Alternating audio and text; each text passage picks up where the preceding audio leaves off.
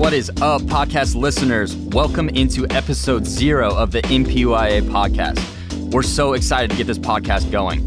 It's been something we've talked about doing for a while now, and our hope is that it will be a helpful tool for you as we continue leaning into how to follow Jesus in our everyday lives.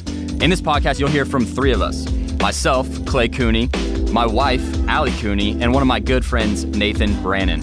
Every week, we'll either post our latest message from NPYA or a conversation addressing a specific question that is relevant to you as a young adult.